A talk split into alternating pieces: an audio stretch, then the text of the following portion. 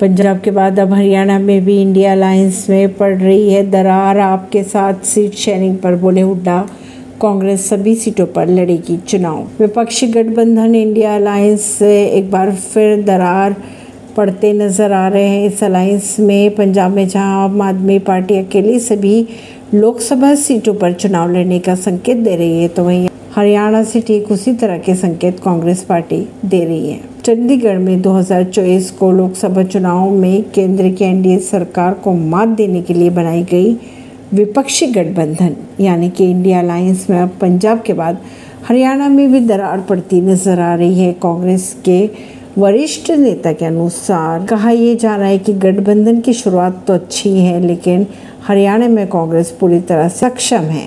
उन्होंने ये भी कहा कि सभी दस की दस सीटों पर कांग्रेस चुनाव लड़ सकती है। परवीन सिंह नई दिल्ली से।